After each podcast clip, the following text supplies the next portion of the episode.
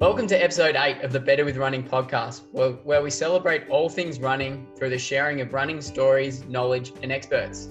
I am Matt Davey, co founder and coach and runner at Run to PB, and welcome to my co host, Zach Newman, also one of the founders, coaches, and runners at Run to PB. G'day, Matt. Great to be back, mate. How you going? Yeah, yeah, good, good, mate. Yeah, nah, nah. Um, Keeping getting fit? outdoors bit more. Yeah, keeping fit. Yep, yep. Yeah, Clocking a few. Good, you? Yeah, I am. Yeah, although um, yeah, it's uh, the weather's starting to turn here in Melbourne. It's uh, starting to get a little bit cool. I know uh, overnight there was thunderstorms and rain, so you know, getting the gloves back on and putting the tights on. The red gloves back out again. Yeah, yeah. Might have to get some um, run to PB red gloves uh, branded up for, for some merchandise. I like it. It's a great idea. Um, Uh, Yeah, no, I'm ticking along, and you're um, you've been getting some sessions out. I see. yeah, I have. Yep, yep. Yeah, just settling in with sort of around two sessions a week, and occasionally a bit of a pickup on the long run. So yeah, find um, the body's managing that sort of intensity and that sort of volume that I've got at the moment. Um, and yeah, not really trying to push it too much, and 'cause I don't want to get injured during this time.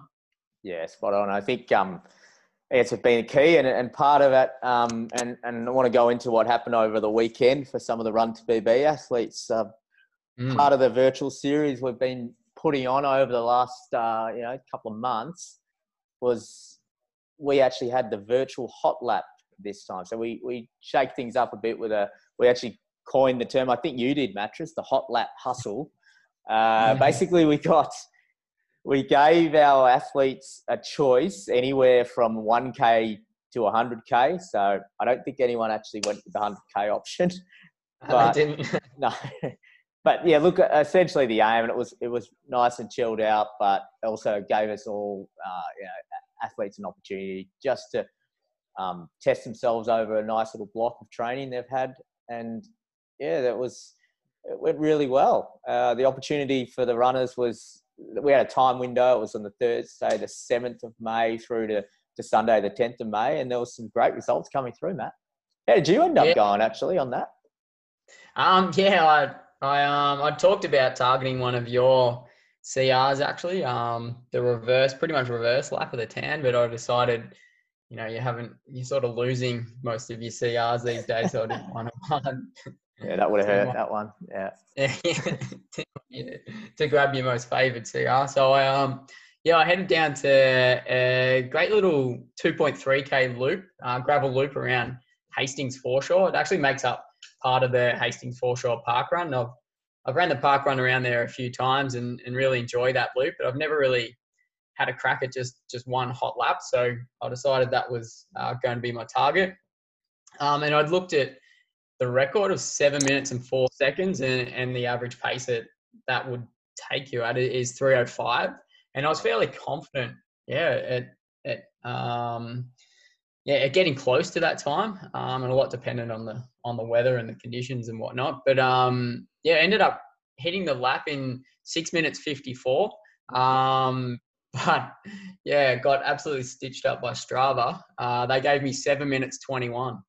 Um, not really sure what happened there. I had um, You might need to get your um. Yeah. Okay. So you what what about what was on your watch? yeah, six fifty four. Yeah, Yeah. yep. Well, but the segment they're claiming is what seven twenty one. Yeah, I'm not sure because I like I, I finished the lap and then sort of jogged around the start finish line there. Um, Sounds pretty. and I don't know whether it that sort of stuffed it up or not. But I had I had Gemma out there, um, and one of the guys I coach, Alex, was out there as well, and they both had clocks on it, and and Yeah, they sure. confirmed the time. So I was I was happy with that hit out. But then yeah, when I loaded the the watch um, onto the phone and, and then hit up onto Strava, I was like, man. Yeah, it was a bit disappointing, but um, yeah, I know the effort was there, and I, I had a lot of fun anyway, so I, I didn't really mind too much. Um, I might It have to just back out there interesting, next week. That's What's very that? interesting. Yeah, the fact that you've had Jemmy, your partner, out there, and, and one of the guys you coach, Alex, on the watch. Um, Yep. Might have a chat to those guys and see what the actual real deal is because it sounds a bit dodgy to me. Yeah, no, please do, please do. Um, yeah, around the lap though, there was um Yeah, because there's a it's a fairly heavily used um, dog walking section. Yeah. And yeah, so running around, there was a group of about six people, and they all had their dogs um, off the leads, and one just darted straight across, and you know probably hitting around three, just over three minute k pace, and yeah, I just had to do a bit of a leap um, over the dog, and it brought, brought back memories from when I when I went around um, Red Hill Rail Trail a few months ago, and, and I hit the deck when a dog did the same sort of thing. So Oh, I was um, yeah had That's the memory of that. But yeah, luckily jumped it up. Eventful uh, seven minutes twenty one, or, or sorry, six fifty four. we still to be confirmed what that what the actual time was, but yeah. um, yeah, yeah, no, that's fine. Hey, hey just go? that, who? Sorry, who? Who? Um, who has that CR or still still actually has it? Is it one of your um, mates? yeah, one of the one of the uh, Bale pigs, um, Jesse Dunsmore. Ah, Um, okay. yeah, Run culture. Um, friend of the show, Dane Burway's um athlete. Yep, yep, yeah. So he did it when he um got the Hastings uh park run uh, record. He that was a yeah that was in that sort of yeah in that run itself. So um I felt a little bit bad doing it. Just one hot lap when he'd done basically. Um, Yeah. basically a couple of them. So um yeah, I was yeah. So he's still got it. Um so yeah, I I don't think he'll be too disappointed. Seems to be a Um, bit of a um, a lot of crown stealing going on around at the moment with no races on. People have been setting uh, setting targets and, and, and aiming for certain segments around town. I've seen, been seeing on Strava. Yeah, they are. Yeah, yep. Pretty contentious sort of um, debates across a few of them, I think. And how um how'd yours pan out? yeah, I I didn't get anywhere near crowns at um, I was at Princess Park, so um, part of I actually fused two events together. So my old high school, which is gone gone a long way back now, they were hosting a virtual school cross country event open to past yes current students and past students, and yeah, they um, they got in touch with me to get involved. So was happy to put my hand up and, and have a crack at it. So I did a 6K. One of the events was a 6K and rolled around just under two laps of Prinny Park. So I organised a training partner of mine, uh, Frankie, to I actually made him uh, sacrifice his session that he had planned and got him to tow me around for 3K, which was fun. Um, I hadn't sort of been doing a lot of solo training and pushing myself by myself, know, pushing by myself a lot. And to have a training partner there and sort of switch off and focus on, um, you know, s- someone else as well was, um, it really helped. And yeah, Frankie, Frankie went to about 3K and, and then uh, I went on and tried to close out the last lap and I was, I was in, I was at the hurt locker. I was just, I've done sessions, but I haven't gone to that, that place yet. And I probably still didn't get there from a competitive race standpoint, but it was still great fun to, to test myself over two laps. Was it um one of your fastest um yeah, yeah, hit outs around there? Um, it'd be up there, yeah. I I can't recall really doing. I I remember the Athletics Victoria relays. Mm. They had one lap around there. I can't remember what time I did there. It was probably sub eight minutes or something. But you know, no. Um, it so I- haven't tested myself over that. This I've done park runs there, but yeah. So I'll claim it as a I guess a course, a personal course record. Can you do that? Your own personal course record, yep. Yeah. but yeah, I mean, just seeing the results and look, we had fun. Just you know, me and you, me and you, and a few of the other coaches had a crack at it. But seeing the Mm. results come through over the weekend was was unbelievable. Like some of the some of um, the athletes that have just you know started recently, and then some of the athletes we've been coaching for for a number of years, all stepping up and um, and having a go at it. Yeah, it was um yeah, seeing them getting involved and um and it, and it was just something uh, fun to do as well. Um like obviously gave them some gave something for for us all to to target, but um it took the pressure off a little bit rather than thinking oh I I mean some of them hit like 5Ks or 10K loop courses, but um but it yeah, it sort of um taking that pressure off I think made that or in, increased that enjoyment aspect of it. Yeah, and, and selecting the loops was um, was also a bit of fun. Like I had uh, Amy and Luke who are up in Brisbane. They've actually they've signed up a couple of months ago because of with COVID and not being able to get into the gym. So they they're um they're quite into the CrossFit and they're um obviously right into the gym and they've kind of transitioned across to doing a bit more running and, and got in touch with us and been working with them for the last sort of six weeks and they were able to slice a minute off their 5k PBs. They went and did it at their usual park run location.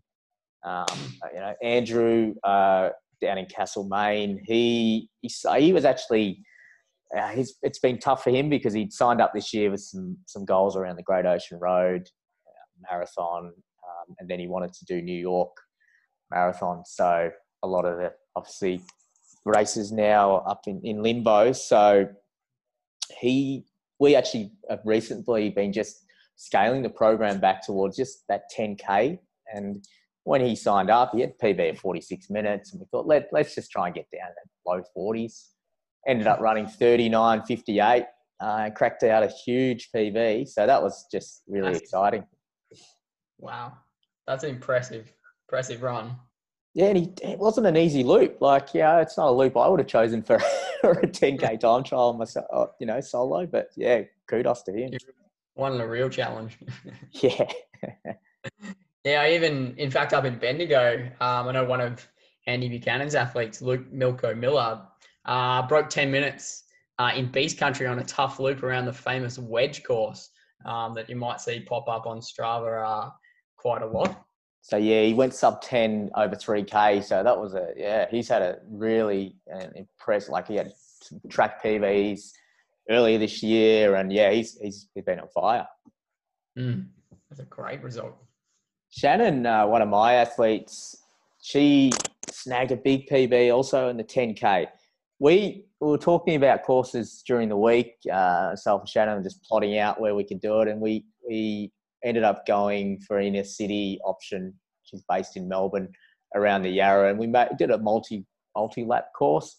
Just because mm. in, in some races uh, previously, Shannon's had some issues just um, pacing herself, and we were able to use the two lap as a as a bit of a way to maybe just pull back on the first lap and then push push through on the second lap. And yeah, it went went really well for Shannon. She ran a PB over the 10 in 51.45 and it's just it's been really it's rewarding to see that for Shannon because she has actually had some niggles of late, um, worked on a few things and got on top of it, and yeah, paid off. Awesome, and yeah, then we had um had some variations across some loops as well, and that's what I think was part of the beauty about um, having this as as our event. Um, and one of those was Sapreeth over in Texas, um, coached by Jack Davies. Uh, he knocked out a mile and ended up breaking six minutes. Uh, and that's the first time he's done that in basically eight, eight to nine years. So, yeah, huge yeah, result. yeah, that's awesome for Sapreeth. Yeah, and I know Sapreeth listens, so uh, yeah, all the way over in Texas. So, um, great work from Sapreeth. Yep. And uh, actually, back to Bendigo because um, you, you, actually coached Troy Hewkins over there. Yep. Yeah. Yeah. Troy. Um. Yeah. He sort of come from the weightlifting background. Um. And he's really yeah, taking taking on board the, this running caper um, extremely well. Um, and yeah, he he wanted to have a or he sort of organised and, and, planned a couple of weeks out from. He's really targeting this uh, a 10k, and yeah, we wanted to have a bit of a 5k hit out in the lead up to that 10k. And he had this yeah had we had a goal of um, smashing through 24 minutes. Um, yeah, and he managed to do it, and that ended up being a, a three minute PB for him. Um, so he's looking good for uh, the 10K in a couple of weeks' time. Yeah, Sarah also decided to choose a 5K for her hot lap, targeting the Parkville Park Run, and actually knocked out her first sub 20 around that particular course, which was just so good to see. Yeah, fantastic. Yeah, and it's just it is great seeing these results, and like everyone who who had a crack, um, yeah, it's just everyone's a different parts in their, their sort of running mm. journey. So for some of my athletes, we just we actually opted just to do it as a session or as a workout or just working back into it. So yeah, it is. Yeah, as, as much as we love celebrating these big PBs, it's also just we're just mindful also that yeah people are in different different spots in their programs yeah. as well. Yeah, and that's why it's personalised. Yep, exactly. Yeah, I had like Jenna and Phil up in Brisbane, um, and they've just come off um, the back of having a, a half hit out. Um, one of the races that they were planning on doing, and it got cancelled. So yeah, they were they enjoyed having a crack um up in up in Brisbane, as did uh, Talia and uh, Katie, and yeah, so even got some CRs along the way. Um, yeah, even one of uh, Jenna's comments, and I really feel it was a common theme throughout um, the event was that she was really happy with it. Um, also, really happy with the pace um, that she had, and and found that it was lots of fun. Um, and I think that was backed up with uh, the mayor of Horsham, uh, previous guest Sauce, who moved up to third on the list of uh, one of Horsham's most tightly held CRs uh, with his blistering pace around the uh, yeah the, the bridge to bridge lap over there. Yeah, big one from Sauce. Yeah, what a champion. Mm. Hey, um, Gemma also, she's um, gee, some of her athletes absolutely carved it up. I know Gary, he's coming off an injury and he just just went out and held um, sub four minute K. So yeah, that's a that's a great great to see him on the return. Mm. And uh, another another one of our Brisbane legends, um, Dave, he just went out and just casually crushed. Uh, he's he went for a two point six three k. Uh, seg- must have been a segment he was uh, hunting. So random distance, and uh, yeah, it seemed to he, he got after that one. And also another one of Gemma's uh, athletes, Laura. Laura, she she had a red hot dip, and uh, as she builds towards her 10k, and she went after it and, and got a really good result there. Yep. Yeah, no, I was just seeing all the um, the Insta stories and, and whatnot that uh, Runs PB guys got tagged in, and it was great to see the yeah the event really took off and, and everyone got involved and, and supported each other with the event yeah, it was, and, and there's there's more ahead as we as we keep navigating through with with no real certainty around races. We'll just um, we'll continue to have uh, some milestones along the way in terms of virtual races, and hopefully as hmm. we get more info around where the park run opens up again around different parts of Australia, we can start to plan a bit more around those. Yep, absolutely. And uh, following on, yeah, so you go. Following our chat, we've got Sammy Shoe Dog, Zaka. Yeah, great to have Sammy back again. I know we um, had a raving response from the listeners when he came first up, first uh, episode, and yeah, great to have him back to talk all things shoes. Yeah, absolutely. Yeah, because yeah, um, with sort of the the new shoe technologies coming out and a lot of brands about to drop some new shoes, yeah, we thought it'd be what better time it would be to, to catch up again. So we'll throw across to our to our chat with Sammy now. Sammy McLean, great to have you back here for another segment of Shoe Chat. How you going, Sammy? Yeah, good, Zaka. Yeah, good to be back for the second episode. Episode. Good to know I didn't get the boot after the first one. So yeah, keep the keep the ball rolling.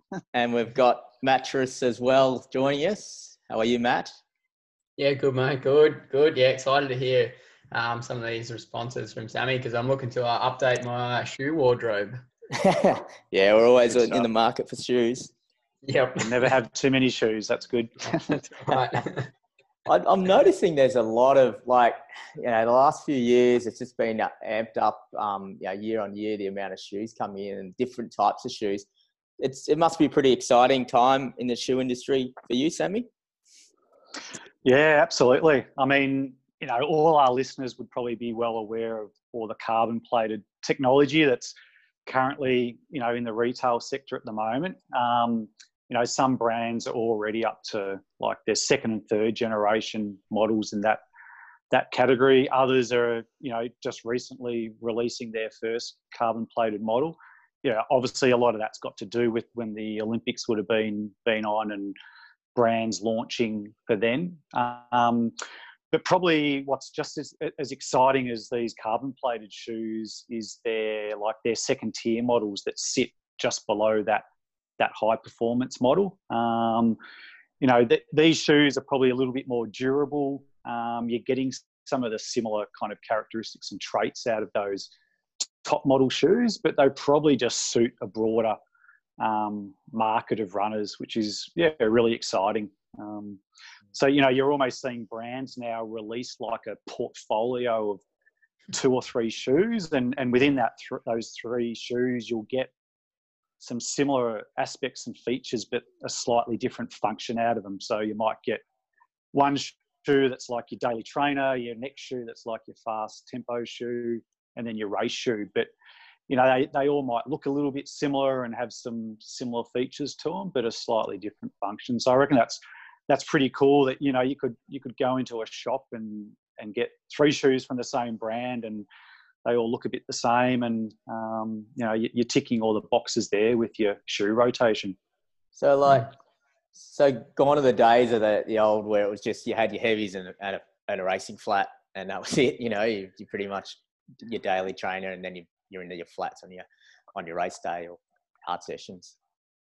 Just... yeah and i mean we, we probably touched on that a little bit in the first episode when we talked about the different categories of, of shoes when we talked about the supportive shoes, the neutral shoes, the lightweight training options, and then your racing flats and and um, you know performance type shoes. But yeah, now we're getting like almost this real subcategory of those tempo tempo shoes, and you know a lot of brands are even calling those models tempo. Like you you'll see New Balance has got a tempo, and uh, Brooks has got a tempo. So.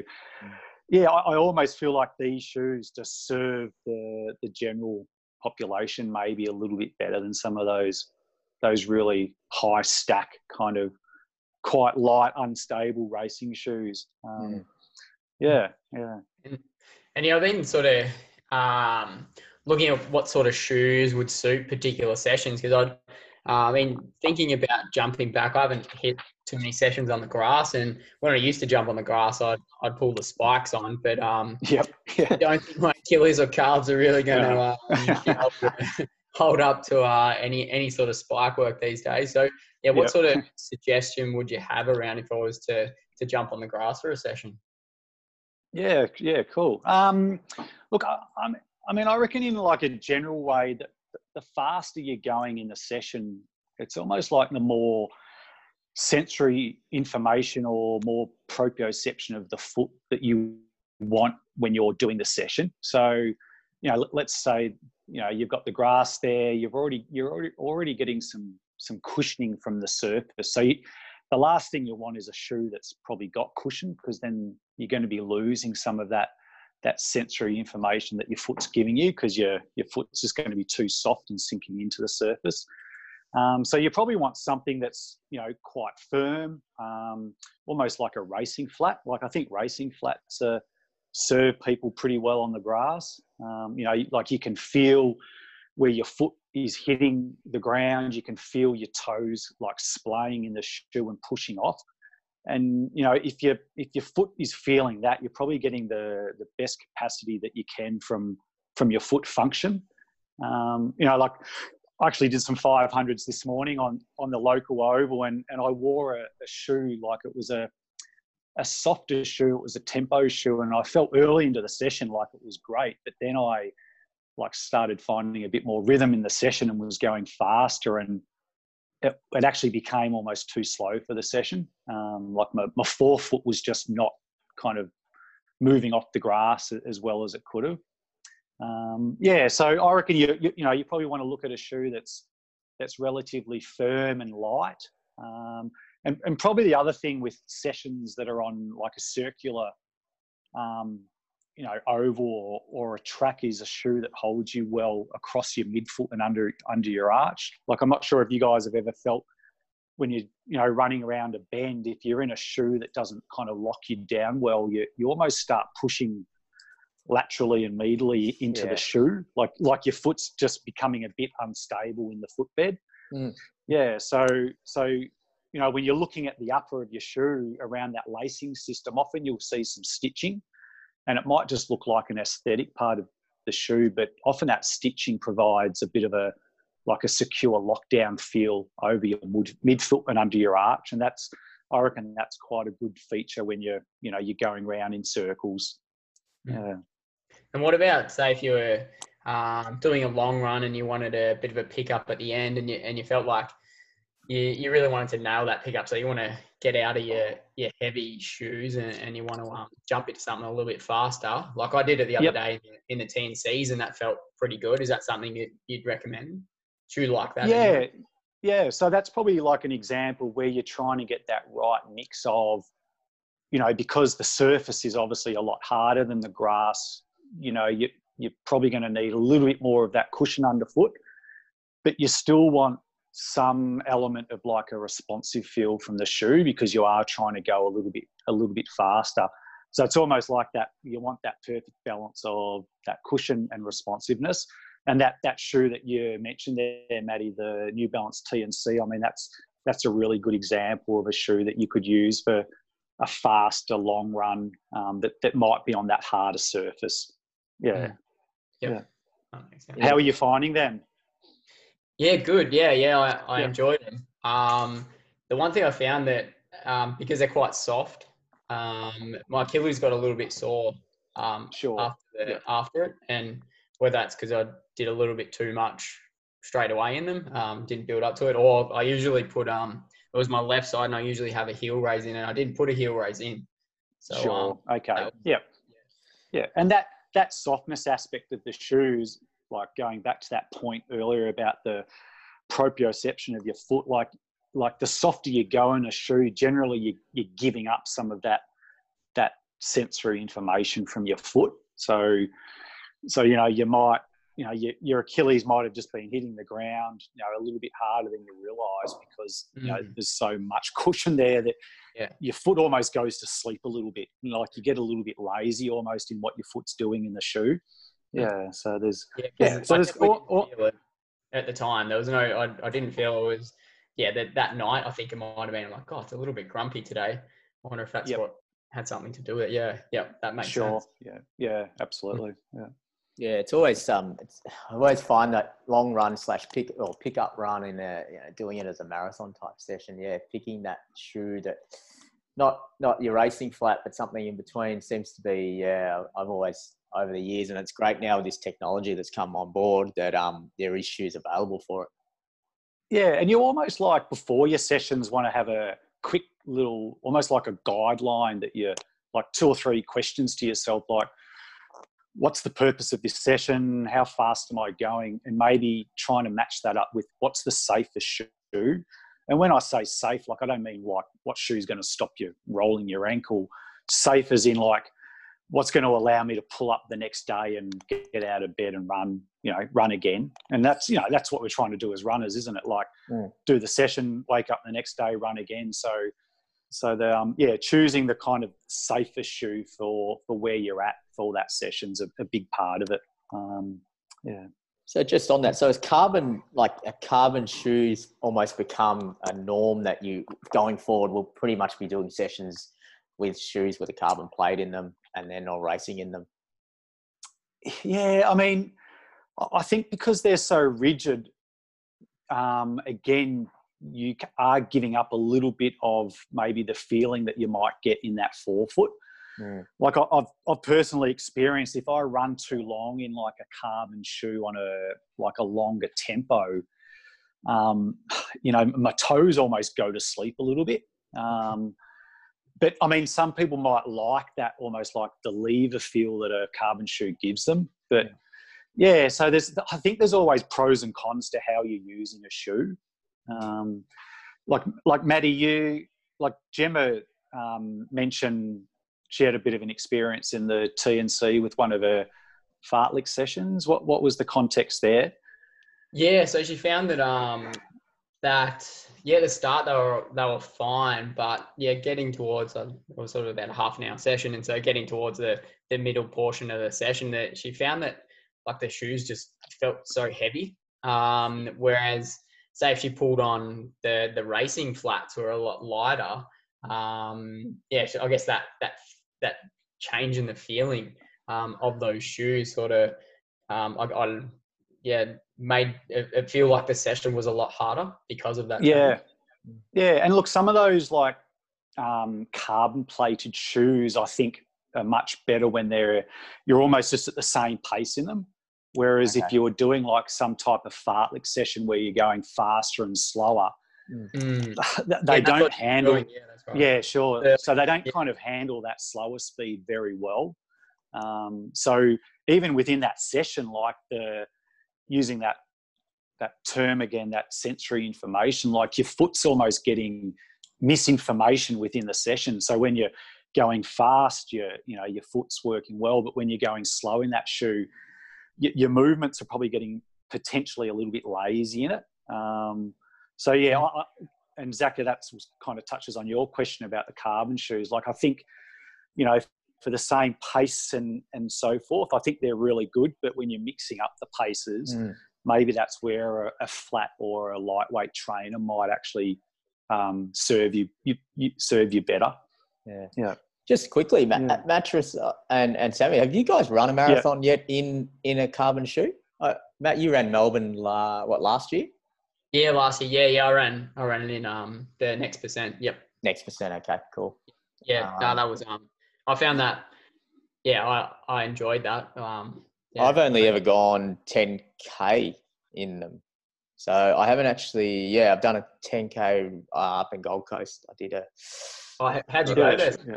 Um, I can't remember the result. I'll have to. Um, yeah, I think they've been erased. I think the, the website's down at the moment. so you can't actually- um, Yeah. but yeah, I, I'm, I'm, I'm really curious to see what it's like over the marathon because I've, I've spoken to a lot of people about um, what it's like from you know that responsiveness um, that you get. I, I know it it doesn't do all the work, but um, you know No. that. But you 30K can onwards, imagine yeah, Yep. Yeah, but you can imagine then if you kind of um, incorporated that shoe too often into your training, like if a shoe is doing a bit, bit of the work for you, which is a good thing race day, if you apply that that that same kind of scenario to a training session, maybe you do lose a little bit of um, like that that foot function and, and feel that you need to kind of operate at full capacity when you're training. So yeah, I think I think there's kind of pros and cons. Like the furthest I've actually gone in the next percent is 10k. Um, I haven't yet done a, a marathon in them, so I'd be curious. I mean, look, I think the next percent is definitely a shoe that the further you go in it, the the better it the functionality of it is for the person. Um, whereas I think there's probably some other models now that that might suit people a bit better for 10k and half marathon in some of the other carbon plated models, which is really cool. Yeah. Um, and, and, and I reckon we're not very far away from brands pretty much saying like, like they might have five or six carbon plated shoes, and it's like this is your 5k shoe, this is your 10k shoe, and really matching up the shoe to a distance, and, and pretty much going it's it's going to be good for 5k, but any longer it's not. Um, so yeah, that's great. yeah, plenty of yeah yeah plenty of good stuff around. actually just on that we had a we actually had a listener question around i mean it's more around his um and this is from rolly a run to pb athlete and Sure. he's, he sent this question in it and um i'll read it out a little bit longer it says is there any point in is there a point at which a general purpose training shoe becomes too heavy at 325 grams the Kayanos, gel, ASICS gel Kayanos, they start to feel cumbersome towards the end of a long run which means that I feel like they're only really good for shorter, easy runs. Would you look at doing your runs in a tempo shoe, or do you look for a lighter pair of heavies that can maybe handle a wide range of paces? Or the third part of the question is, or could you get some sort of adaptive benefit from lugging 325 grams, uh, you know, on your shoes over 20k? So Cool. yeah. a few bits. Another to it. good long question from Rolly there. That's good. Um, yeah, I mean, I think in a general sense, like the whole industry is slowly moving away from those heavy supportive shoes. Because what, what we do know now with enough research through injuries and research and development with brands and their technology is that like we, we don't want to intervene too much in what the foot's trying to do when it runs like we're just you know we're trying to go from a to b we're trying to hit the ground and get off the ground as as as efficiently and, and as fast as we can. And I think those heavier shoes, you know, in a nutshell, they keep your foot on the ground longer. So it's it, it's kind of um, getting in the way of what your foot wants to do. And when you look at the leg, like the legs, it's kind of like a lever in the way that it's it's going forward and back through your leg cycle, through the gait cycle. So if you put something relatively heavy on the end of that, like a 330 gram shoe, it, again, it's kind of intervening with what your your foot's trying to do. Mm. So yeah, like I, I, would be probably recommending for, for Rolly that he yeah goes away from those you know the heavier structured shoes and just more into a you know like there's so many good daily trainers now that sit around 250 260 grams. Um, and like it, that doesn't sound much difference but it actually is. Like if you picked up a 330 gram shoe and a 260 gram shoe you'll really notice the difference in that weight. Yeah. What yeah, was the other part to that question guys? Sorry the uh, and you just sort of mentioned um, about yeah, um, if there was any actual benefit if you were to say running in heavier shoes over the longer longer runs, that maybe you know you you're actually know, working harder. So when you get down into a lighter shoe, you might have a you know you might feel fresher or it might be easier. Yeah, probably not. Yeah, yeah. I think um, I think I mean look, and our almost like our philosophy at the shop when we fit people is to get you into the lighter shoe for what works for where you at where you're at currently with your running. Okay. Um, yeah, but you know, like what we do know about lighter shoes is from all the research, there's there's less chance of getting injured actually in a lighter shoe than a heavier shoe.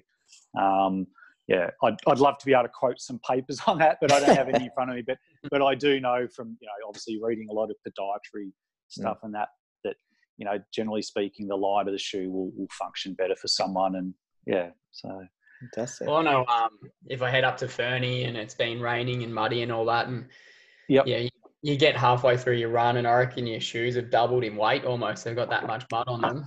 yeah, that's right. and, and, yeah. pull up so much more sore after a run. And you can that. feel it, can't you? Like you can actually just feel, even when your shoes get wet on a run, and you can feel that they're just suddenly a little bit heavier and slappier, and how that that interferes with just that you know your, your, natural gait cycle with how your foot wants to run. Yeah, mm. so I'd be pretty safe to say that in two years, if you walk into a running shop, I'd be really surprised if there's a shoe on the shelf that will weigh more than 300 grams. Like I'd say, 280 will probably be about the heavy, heaviest type shoe you'll see on the shelf. Mm. Um, and who knows, we may not even see these kind of motion control supportive shoes. We might just have this big category of neutral shoes that offer a little bit of stability, but nothing like what we've currently got on offer. Yeah, which is I think it's a good thing. Yeah. Fantastic, yeah. mate. Oh, well, thanks for coming on yeah. and um, yeah, just shining a light on on all these all things shoes. It's uh, yeah, really yeah, great no, to have you on.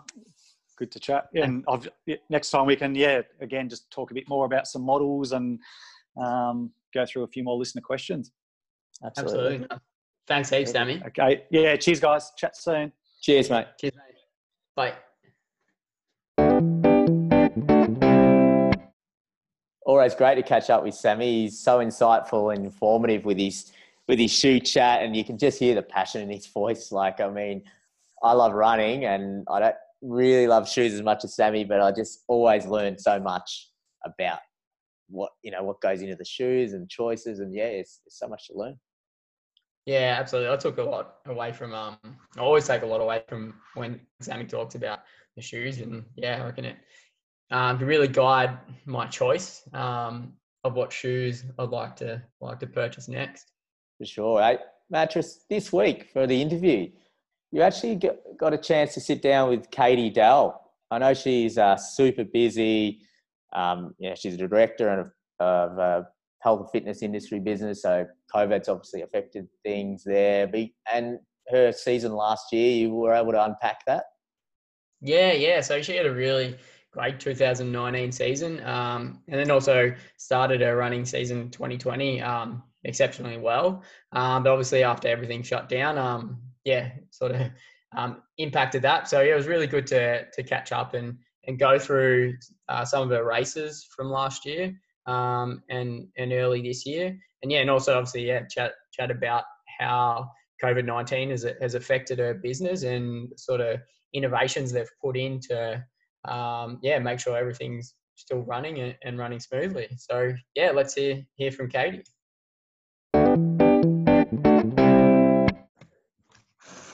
On the 27th of July 2019, Run to PB athlete Katie Dell lined up for the inaugural Guzzler Ultra, ready to take on the 50 kilometres worth of adventure around some of Brisbane's most spectacular and challenging trails. A hardworking mum, business owner, and personal trainer, Katie had a lot to juggle in order to fit her training in, including even some 3am starts. But it all paid off when she smashed her goal time and placed third female, which really ignited a string of outstanding results.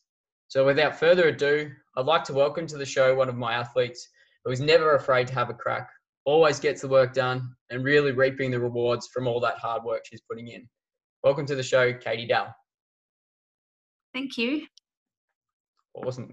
Looking forward to catching up and um, yeah, going through the ins and outs of your of your running journey. And um, so you signed up to Run to PB in April last year, and after catching the running bug since taking up triathlons in 2009. So what was it about running that initially took your fancy? Um, I think it's um, the fact that you can simply lace up and run out the door. Um, you don't have, like, doing triathlon. Obviously, um, the logistics are a bit more complicated. Um, having to have a bike um, and then having to get to the pool, it, I found it quite challenging, especially after having my daughter in 2011.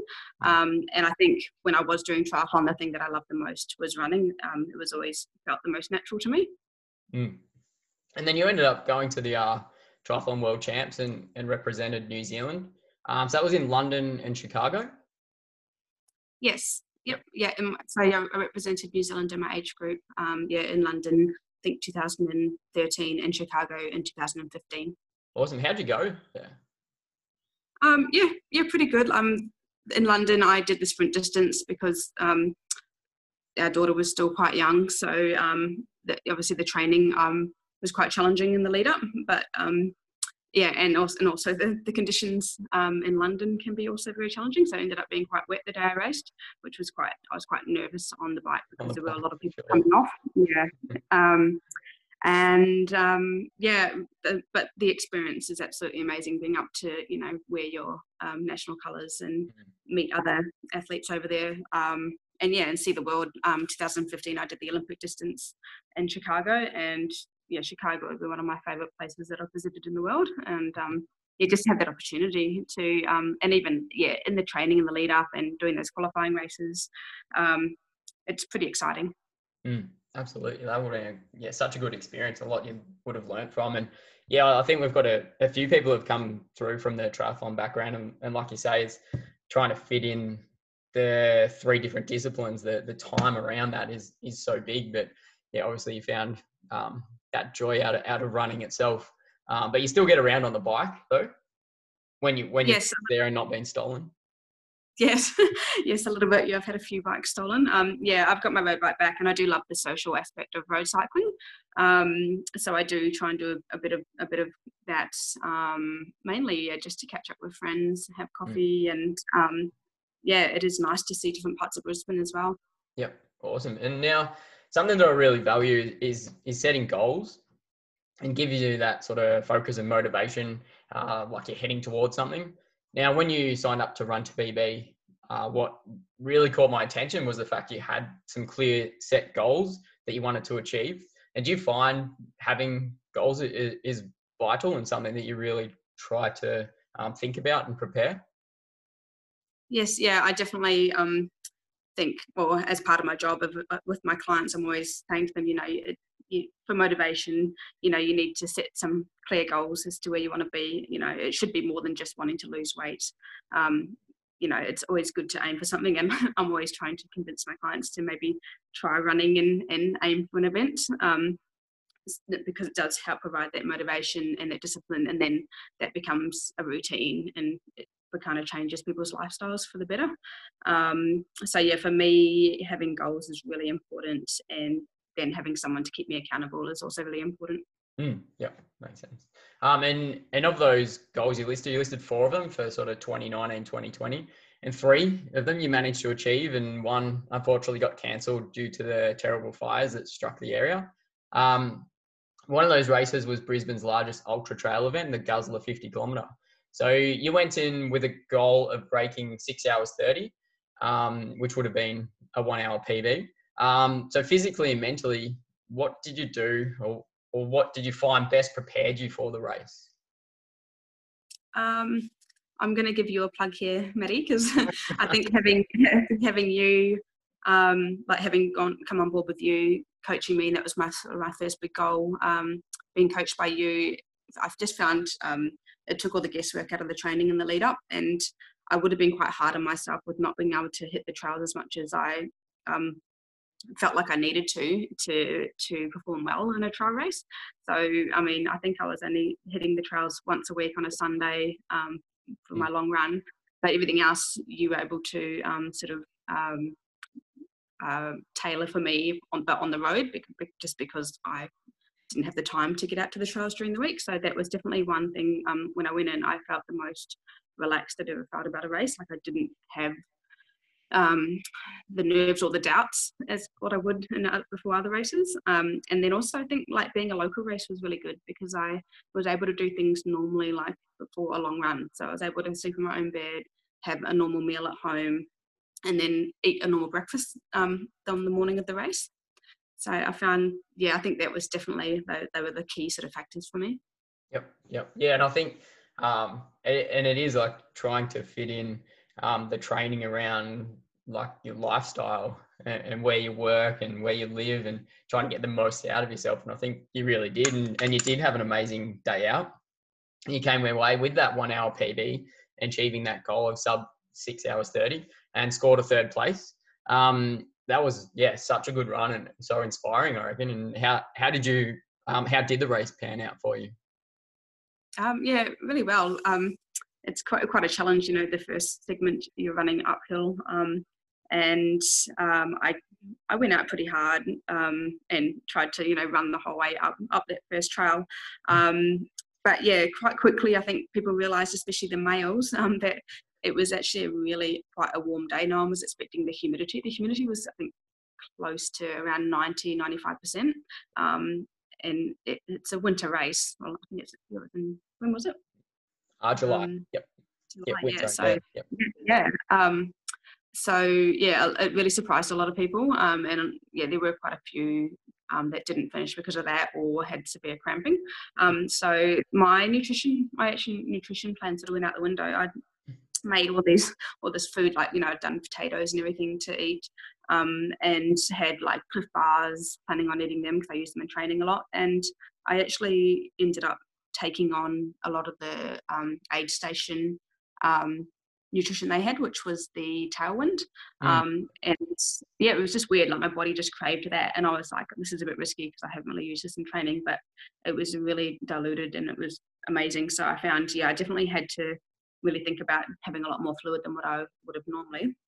Um, because you were sweating a lot more. Um, and I think, yeah, I just took each segment as it came. I wasn't, I didn't do a lot of training on the course, so I, I was taken by surprise with some of the segments um, like where you had to actually hike a lot of it. Um, it was, a lot of it was not runnable, and I found that really hard because I wasn't used to that. I'm used to just running up the hill. So yeah, my glutes were on fire, and um, yeah, I just took each um, checkpoint to checkpoint um, as it came, um, and just um, I think slowly sort of picked a few people off and um, just tried to tried to stay really positive. So the aid stations were absolutely amazing. They actually different running groups volunteer on the aid stations and they compete against each other so you can have the best aid station.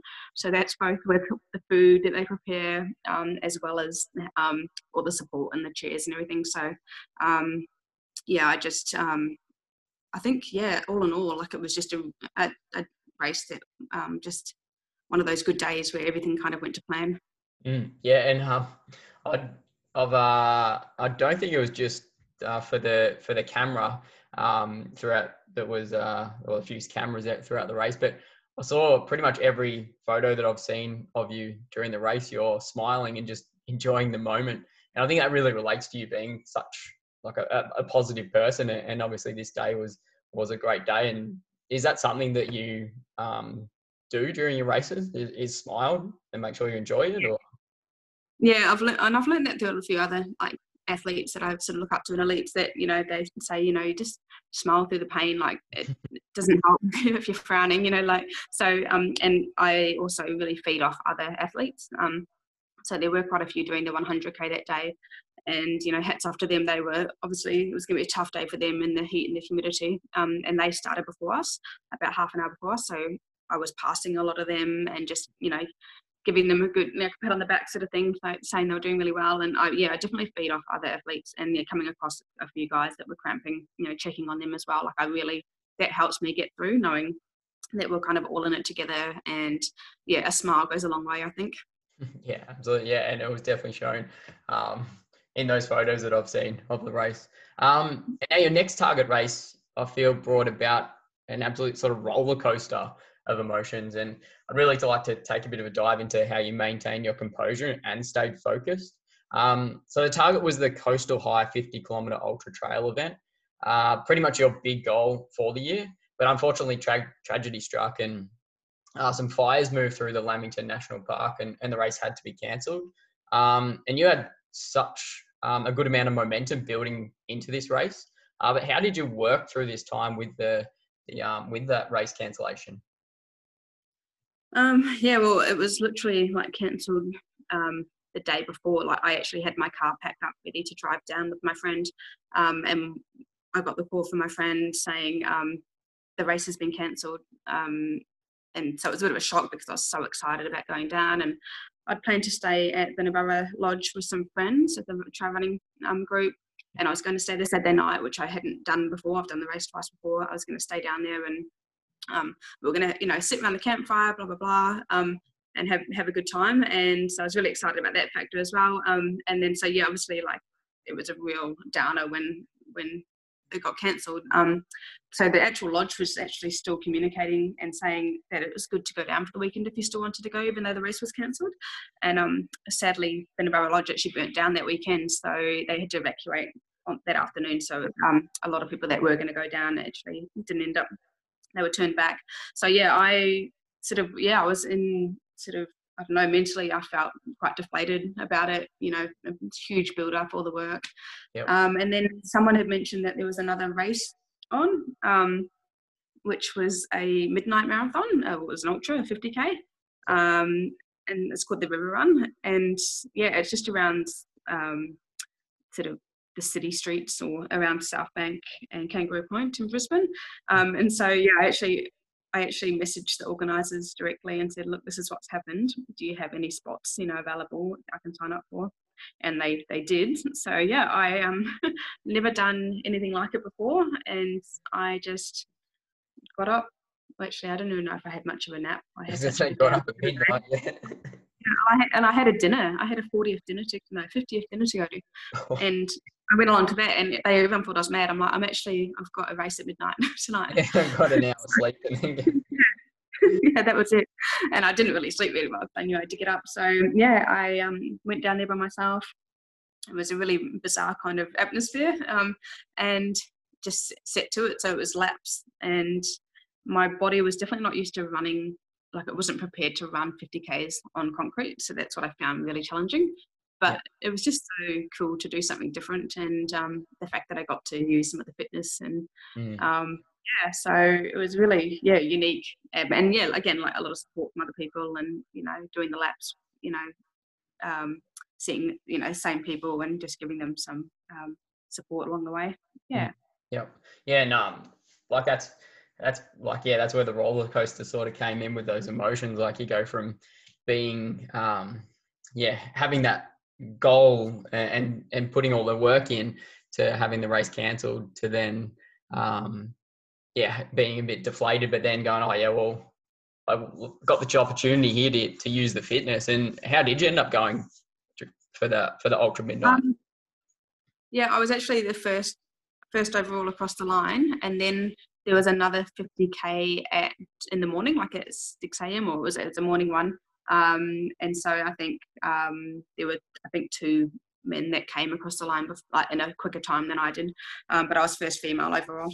Yep, yep, and yeah, you went through a year split. Do you remember what your split was for the marathon? I can't remember now. Three hours forty-seven. Um, was it? Yep. Okay. Yep. Yeah. Yeah. So that's like yeah, for um yeah a race at midnight. And then, um, yeah, that I reckon that was such an impressive way um, or like mindset change that, that you went through and, and able to work through that situation. Um, yeah, that was that was really impressive. Yeah, yeah, it was definitely a, a good experience. To, yeah, so unique. Yep. And then you, yeah, obviously missing that goal race. Um, you decided to have a, another crack at a 50 kilometer ultra trail, the Blackall 50. And again, yep. you, um, yeah, you really lifted for this occasion and finished fifth female and dropped your time to five hours 47. Um, so how can you describe this race? Um, yeah, I, I went in for some reason with really fatigue. My legs felt really heavy. Um, again, the humidity was crazy. Um, and it was also touch and go ahead of this race whether it was going to go ahead because of the bushfire risk. Mm. So I think they did change parts of the course, and um, it was it's a magical race though that um, it's been around for a while, and um, it's a really cool location mm. up on the Sunshine Coast hinterland. Um, they do like an Aboriginal like blessing before the event the night before, so it's pretty cool. and yeah, I went out like the starting, my legs just felt so heavy and I wasn't sure why. Um, and the humidity was close to 100% as I was climbing the floor range at around the 21k mark. Um, and you could just feel this pressure coming in. Um, and we had a massive storm. Yep. And it was quite crazy because you read in the race briefing what to do if a thunderstorm hits. And I'm thinking, I, I don't even know, like, am I supposed to be crouching down? Are, are these trees going to get struck by lightning? And but it was honestly the most beautiful thing because that's what that forest had been needing and craving for so long. You just oh. it was absolutely torrential the rain, and it was very it was quite a relief as well because everyone was so hot. Mm. Um, so yeah, that was a bit of a challenge. Like obviously um, running through like some big puddles, and then there was a section of mud or clay that just it was like you were like your legs felt like you were in quicksand and thing like that was that was really hard on the legs, and that was in the last 15 Ks of the event, I think. But again, yeah, I felt like I started off feeling quite average and sort of um, didn't want to push too hard because I wasn't sure how my body was going to respond to then, yeah, finishing off really strong. And again, um, uh, the great thing about trail races is that you do meet people along the way. You're not going at a pace where you can't talk. So I did meet some a group of like lovely men who we were chatting with, and I kept we kept playing um, cat and mouse because they would they would pass me on the downhills and I'd pass them on the uphills. And anyway, they ended up kept saying to me, they're like, "Here comes Miss Metronome, she's ticking away. Here she comes." And then, yeah, the last ten k's, I sort of said, "See you later," and um and left them behind. um, so that was really funny because they were just the nicest guys, and um, I was able to cheer them across the line at the end. Yep. Um, yeah, but yeah, I felt like I finished finished quite strong and was really happy with yeah with the PB sort of time. Yep. Yeah, and that sort of um, closed out your year of um, of ultra um, running for for last year. Um, do you find that because you've got like um, the hills and, and, like you said um, for the guzzler, like your um, glutes and that were really burning. But do you and and we do do we do some um, hill reps and, and some long runs over hills, um, like on the trails. Do you find that the strength work you do in between, like in the gym, has really helped with that too? Yeah, definitely. And it doesn't have to be anything complicated. Um, it's just those little things that make a big difference. Um, so yeah, obviously I love, I love working with runners and mm. we're always um, sort of working on those like single leg, um, single arm exercises, making sure that there's no imbalances, um, a lot of stability work and a lot of a lot of core work. Um, I find that's really important because a lot of people do. If they're not strong enough in their core, then they're going to get all that lower back pain, Mm. Um, and it's amazing the amount, like it's amazing how much you do use your upper body and your arms, mm. especially in traveling, getting up those hills. So you do need to work on your upper body strength as well. Yep. So yeah, definitely it doesn't have to be, you know, it doesn't have to be anything crazy, but it's those small sessions, like 30 minute sessions, that's all it takes. Yep. Yep.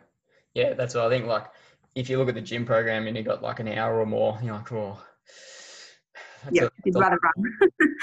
Whereas, yeah, if it's just half an hour, like, yeah, I can spare that. Like, I'll just spare that. Yeah. I can fit that in much easier. Yep. Yeah, um, definitely. And one of your, uh, or the last goal on your list was to break 20 minutes for a five kilometer park run. And so you signed up with a PB of 2030. Um, and we had the plan of attacking it in February this year. Now, you really just didn't break it. You absolutely smoked it and you ran 1909, um, nearly breaking 19, not just 20. So Um, what was the feeling like crossing the line that day? Yeah, it was it was pretty good.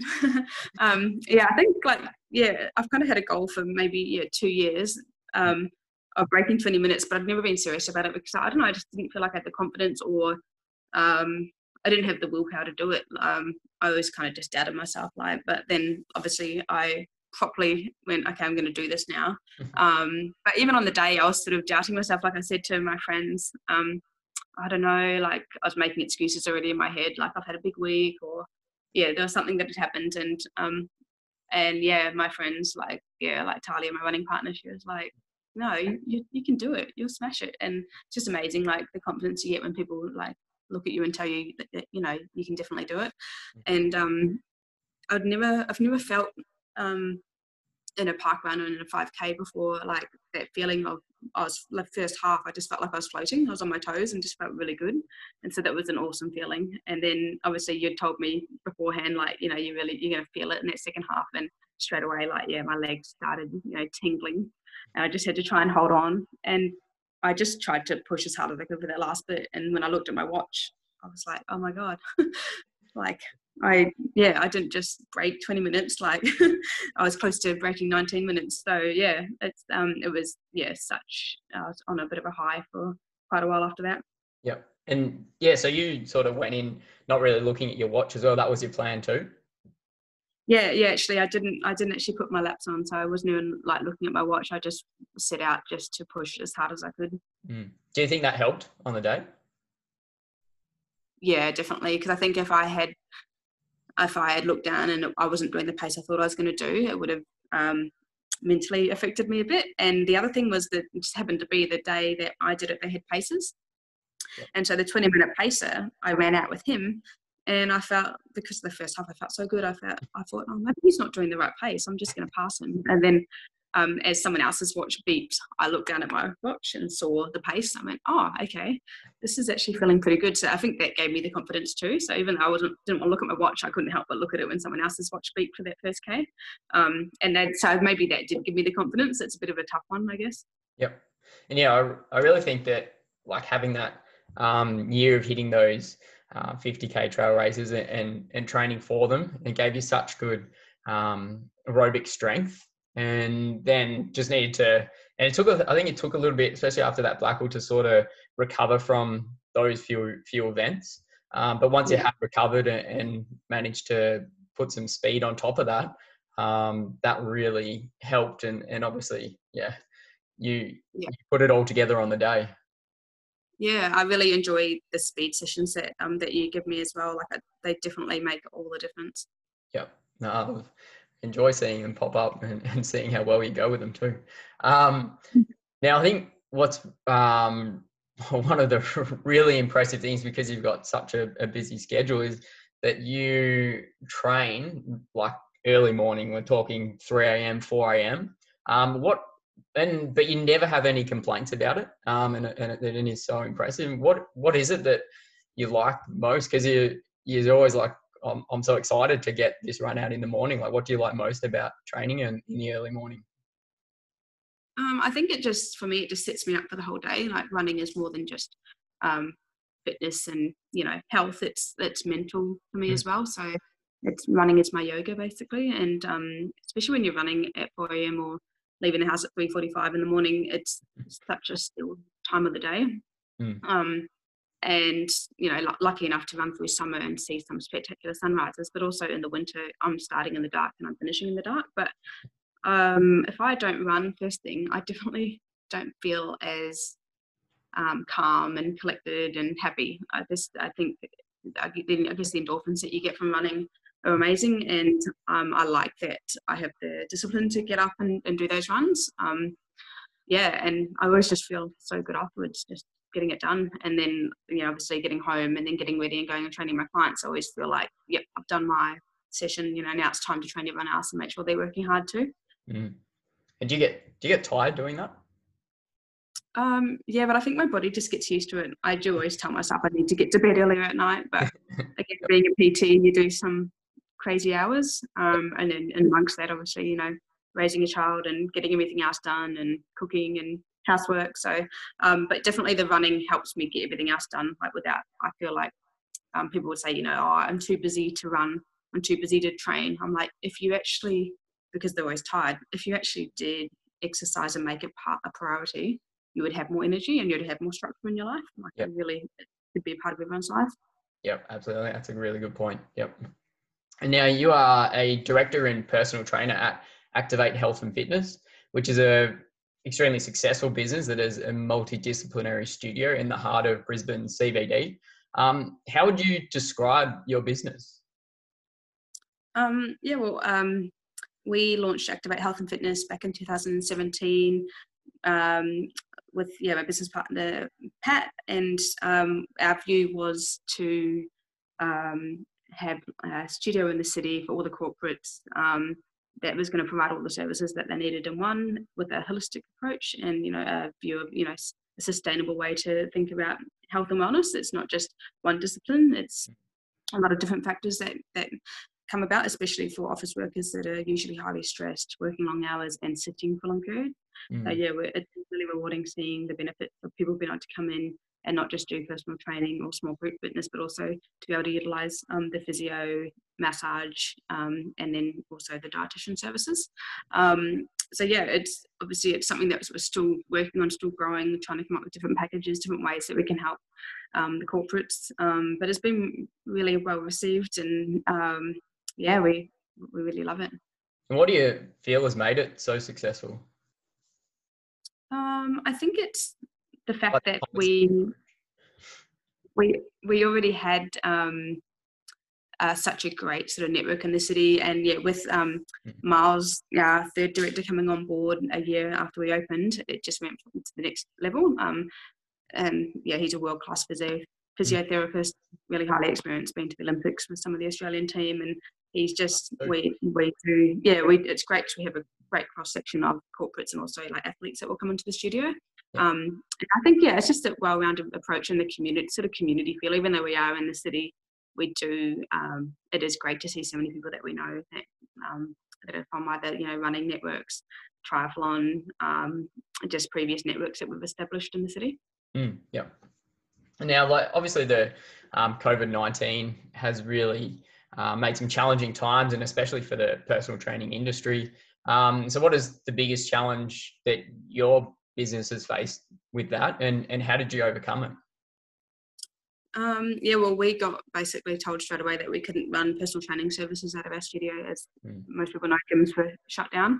But because um, dietitian services and physio services are deemed as an essential service, that part of the studio was able to remain open, which was a positive thing. Um, and yeah, massage was also unfortunately something that um, we weren't able to do until up until two weeks ago. Um, so yeah, um, it's really hard, yeah, on obviously the people that work in the studio and for us. Um, and it was a bit of a stressful time at first, but we're lucky that we have support from our landlords. They were able to sort of help, help us provide some um, rental relief at least. And then we just had to kind of think outside of the box, I guess. So um, Miles, our head physio and director, he was able to do a lot of telehealth um, uh, sessions um, over the phone for people that didn't want to come into the studio, um, and because a lot of our a lot of our clients are normally working in the city, but obviously we're based um, out in their suburbs where they live. Um, he was able to provide that service on um, on the phone as well as our dietitian Renee. Mm.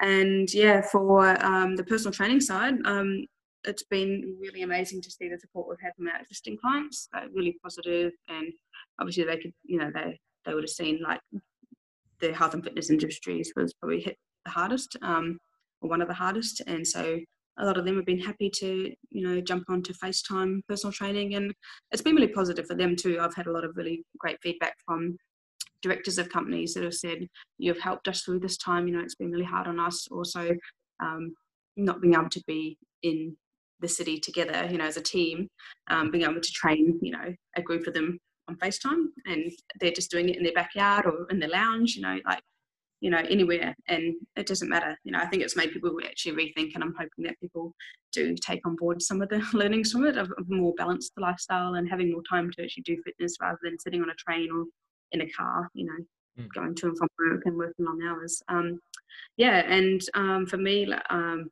my community where I live in, in a city in Newstead, it's quite popular a population dense area with lots of apartments, and the community feel has been like it's been amazing. I didn't realize how good it was going to be. Um, I've been training people out in the local park, and just the fact like well, I see a lot of my running friends coming through. You know, everyone's saying hello to each other, even people you don't know. They'll start saying hello as they walk their dogs in the morning, and just based off that, I have actually picked up a lot of new clients. Um, and it's just a really positive environment training outdoors. I'm really enjoying it. That's awesome. Yeah, I remember um, you said oh, I was I was a little bit fatigued in this session because I was uh, carrying kettlebells up and down to, to where you were doing your um, personal training basically all day. Um, yeah, and that and that's what like you've obviously taken on board and, and um, yeah, putting a lot of effort into it um, to to run the programs, and you obviously must feel you, you get a lot out of it with that sort of that sort of the responses that you're getting from um, like the, the companies and, and pe- people themselves yes yeah yeah no um i definitely yeah i'm i love helping people so mm.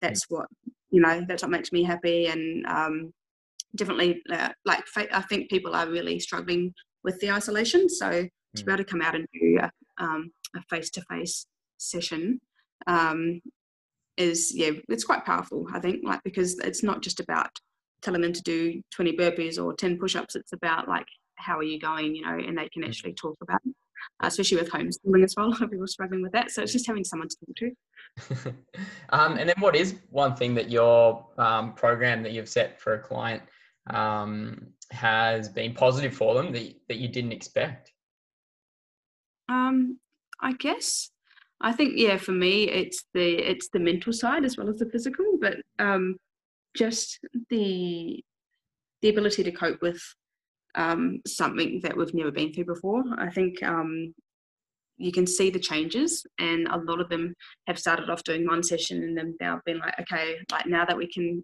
as of last Saturday, we can train, you know, more than one person. We want to do three sessions with you, three like yeah, three times a week um, and you can just see how much they they enjoy it because they appreciate actually getting outside now to train. They appreciate that they they can't just go and train in their in their gym at the moment. So I think for me, it's the mental side of it, um, and then the physical just kind of comes with it.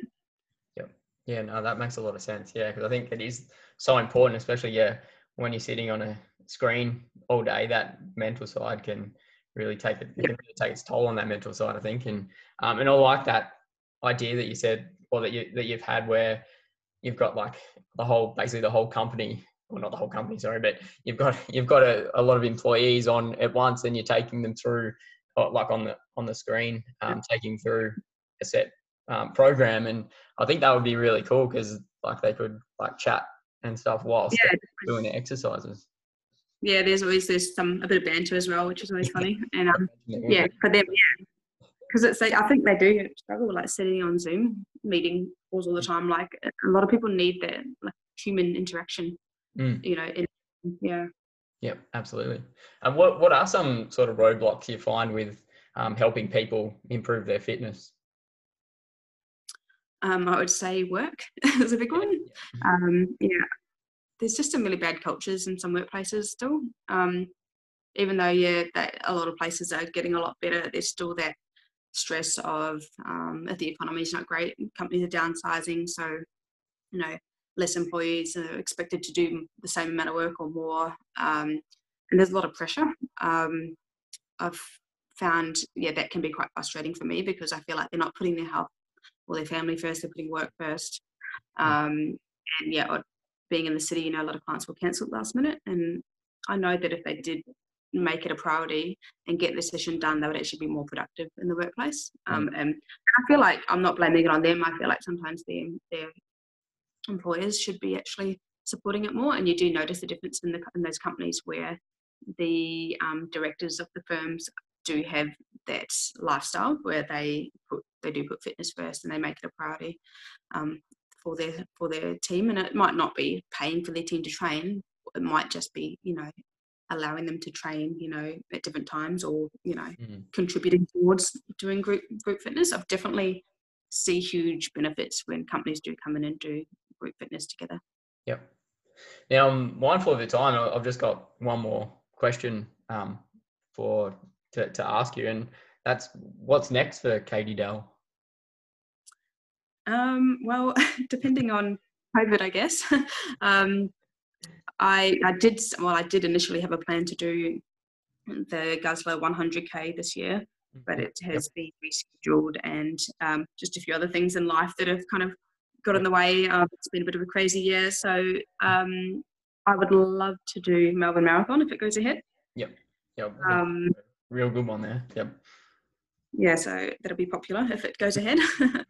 um, yeah, I definitely want to do some more marathons. Um, I, we did, I mean, we did set the goal this year of PBing across 10k, half, and full marathon. Mm-hmm. But yep. obviously, because of a lot of the events being cancelled or rescheduled, um, that's not going to happen this year. But yeah, maybe maybe just doing Melbourne Marathon and then setting those 10 and half k um, PB goals for next year. Yep, back onto the roads. Back onto the yeah yeah that's it road road running for this year and then maybe some trails yep. next year. I don't know. See yep. what happens. And then maybe 100k there. Yeah, maybe. All right. So yeah, thanks so much for giving up um, some of your valuable time there, Katie. And um, but where can people go to to book in or, or read more about Activate Health and Fitness? Um, yep, so you can go to, uh, if you just type in Activate Health and Fitness um, Insta- in Instagram or Facebook, um, our mm-hmm. pages will pop up, or you can go to um, activatehf.com.au, and that's our website. Um, you can book all our services directly online there. Mm-hmm. Um, yeah. Perfect. And where can people go to to uh, follow your running journey? Um, you can follow me on Instagram. So it's KT Plant Powered PT or Katie Doll. If you just type in my name, it should pop up. Mm-hmm. Um, yeah, follow me on there, and I normally keep it pretty updated. Yep. Excellent. Oh, thanks so much, um, Katie, for, for jumping on. It's been really interesting to to hear your your journey and and hear the ins and outs of, of those races that you um that you did so well in last year um, and this year too. And yeah, looking forward to to continuing to uh to see you yeah rip up those roads and then and then the trails. Thank you. Thanks for all your support as well from yourself um, with um, all the amazing um, coaching programs and um, yeah to the run run to PB for all your virtual challenges. It's been really cool and motivating during this crazy time. Awesome. No worries. No, no, that that means a lot. Thanks so much. All right. Thank you.